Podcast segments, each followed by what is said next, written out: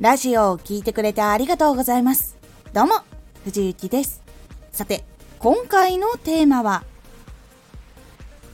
あなたの言葉の成長。4日ほど思いを言葉にすることについてお話をしてきました4日間で大きく変化っていうのはすぐには感じにくいかもしれませんが書き出し始めているといろんな自分の気持ちに気がついていっていると思います。このラジオでは毎日16時19時22時に声優だった経験を活かして初心者でも発信上級者になれる情報を発信しています。それでは本編の方へ戻っていきましょう。いろんな自分の気持ちに気がついて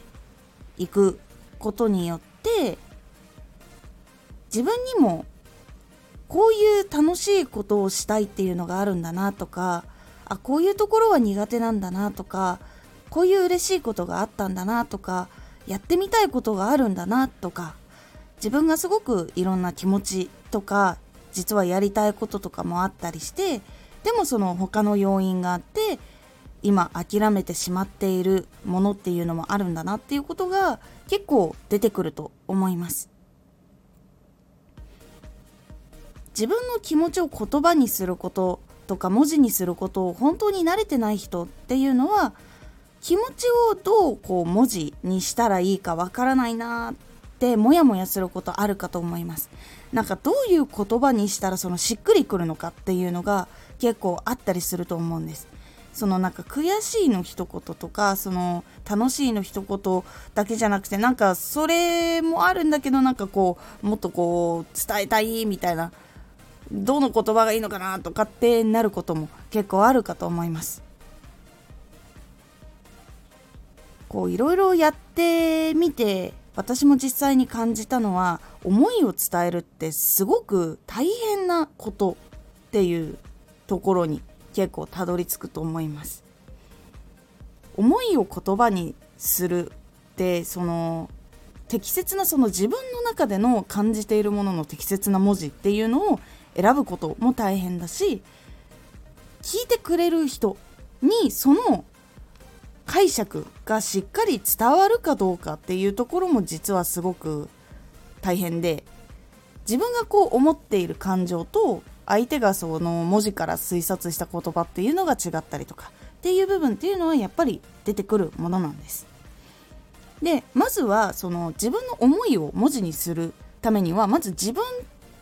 が感じているものと文字にした時の相違がないことっていうのが大事になるので先にそのノートにこう書いていく時にはそこを一番気にした方がいいんです。実際に私もこれなんて言えばいいのかなとかなんかこうどう表現したらこうなんかしっくりくるのかなみたいなことで悩む時っていうのはやっぱりまだあります。発信とか就活とか面接の機会っていうのは実は結構いい機会なんです。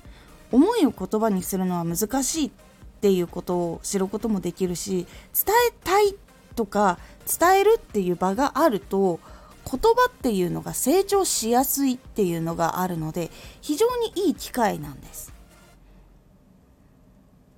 まだ実際に思いを言葉に文字に書いていない人そのまだノートを作っていない人も是非もしそういうのがあったら始めてみてください。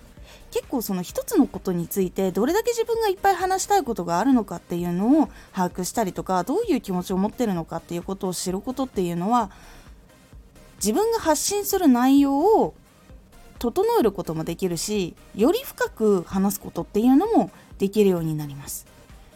実際に私も何十冊とか書いてできるようになったことでもあります。未だにその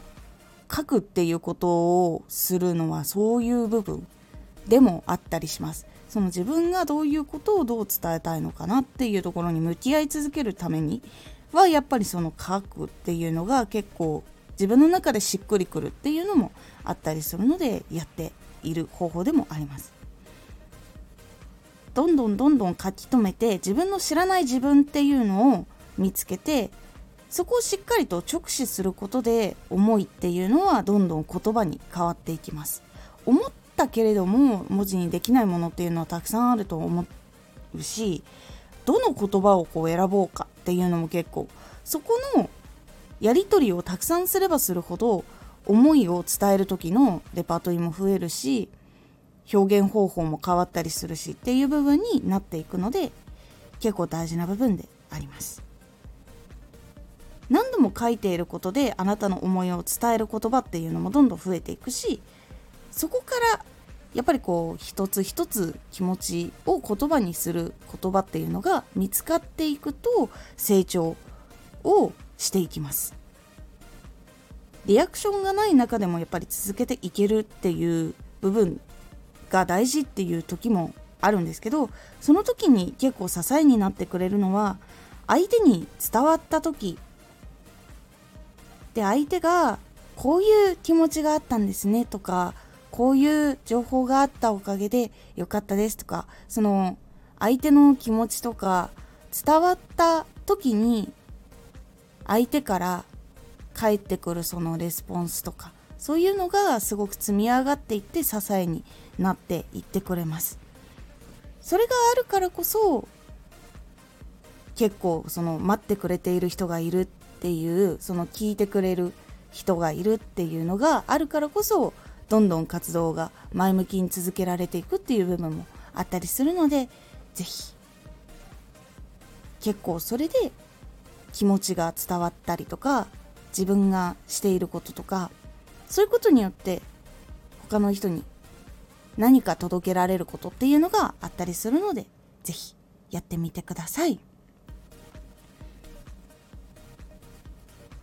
次回は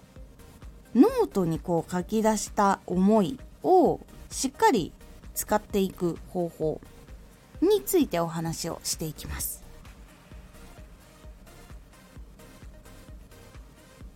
今回のおすすめラジオ。業界の常識はどうしてあるのか考えてみよう。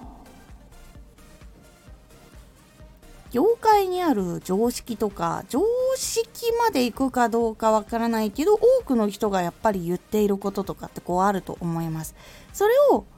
どうしてあるのかなっていうふうにこう考えてみることでどういうふうに使っていくのかとか逆にどういうふうに外していくのかとかを考えていくためのものにできるっていうお話をしております。このラジオでは毎日16時、19時、22時に声優だった経験を活かして初心者でも発信上級者になれる情報を発信していますのでフォローしてお待ちください。毎週2回火曜日と土曜日に藤雪から本気で発信するあなたに送るマッチョなプレミアムラジオを公開しています。有益な内容をしっかり発信するあなただからこそ収益化してほしい。ラジオ活動を中心に新しい広がりにつながっていってほしい。毎週2回火曜日と土曜日、ぜひお聴きください。ツイッターもやってます。ツイッターでは活動している中で気がついたことや役に立ったことをお伝えしています。ぜひこちらもチェックしてみてね。コメントやレター、いつもありがとうございます。では、また